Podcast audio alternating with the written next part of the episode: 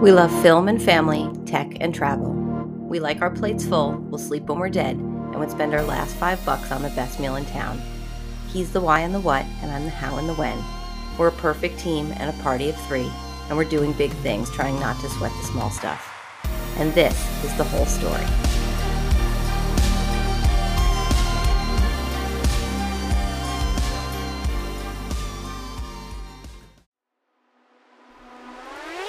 April 13th, 2021. And everyone takes up their posts in the new apartment as if transported to a parallel universe. Here on the L shaped sectional, I take the long side facing the TV, covered in a blanket with my laptop open, coffee precariously perched on the couch arm. Ellis is holed up in his room in front of his computer, desk littered with plates and cups, and in a pair of slippers. Thankfully, a new version, fresh from Muji, because the old ones we brought along were really beginning to stink. We cook, we share meals, the kitchen ebbs and flows with mess and order, and there's always more laundry created by the beautiful teenage creature than one can keep up with. And so we're just here now, not in Hoboken anymore. And, almost miraculously, we have a decent little community of connections here that help make me feel like this is a family of sorts already. Frank and I have always figured out how to be on the fast track, and not in a cheaty, corner cutting sort of way, in a resourceful, let's be efficient, work smarter, not harder kind of hack the system way. Maybe we're opportunists in the best interpretation of the word. May 4th, 2021. I feel like we have been here for a year, and it will only be a month this week. I feel restless and angsty, reasons for which are pretty clear. I'm also sick with a cold for a week now, which, while I'm thankful it's not COVID because that would make life miserable for everyone trying to get to races, it's making me pretty miserable nonetheless. So many things are in place, so many things feel good, and yet, Ellis's education still has me tied up in knots. The prospect that decisions are being made now that will likely have impacts in the future that can't be predicted is tripping me up. I think the key is that I've got to stop calling it school, saying, Let's talk about what we're going to do about school, and rather retrain my own brain to know and understand that it's all learning, it's all growth, it's all discovery.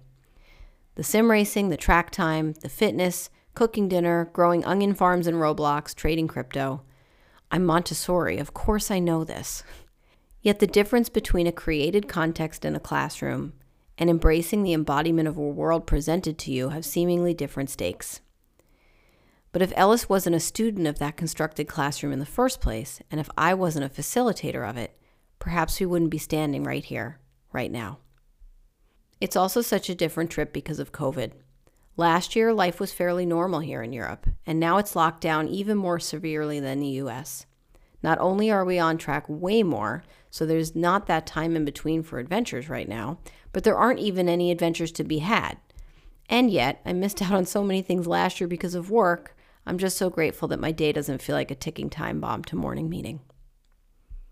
I literally think all of my anxiety is stemming from the few films by Francesco projects I have to get through, and knowing that I don't really want to do them. And knowing that a particular project I'm working on is especially not an easy one, but in another way, one I just have to take day by day and get through it. It's a loosely knotted tie to a world we have largely let go of, and for that, it's making me feel like I've got each foot in two different existences, trying to shake one off like a flip flop. Wow, this entry is kind of a hot mess. I guess sometimes that's just the way it is a beautiful, hot mess.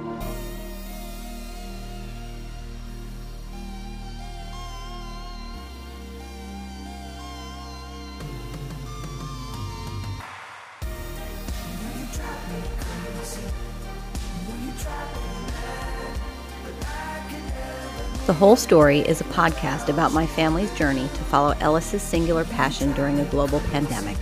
The episodes are audio recordings of the journal I've been keeping since the day we left home in 2020. To learn more, follow The Whole Story on Instagram and visit our website, ellysium.co. And remember, life is good, life is hard. These two truths are unrelated. You know you. You know you drive me mad, but I could never live a day without you.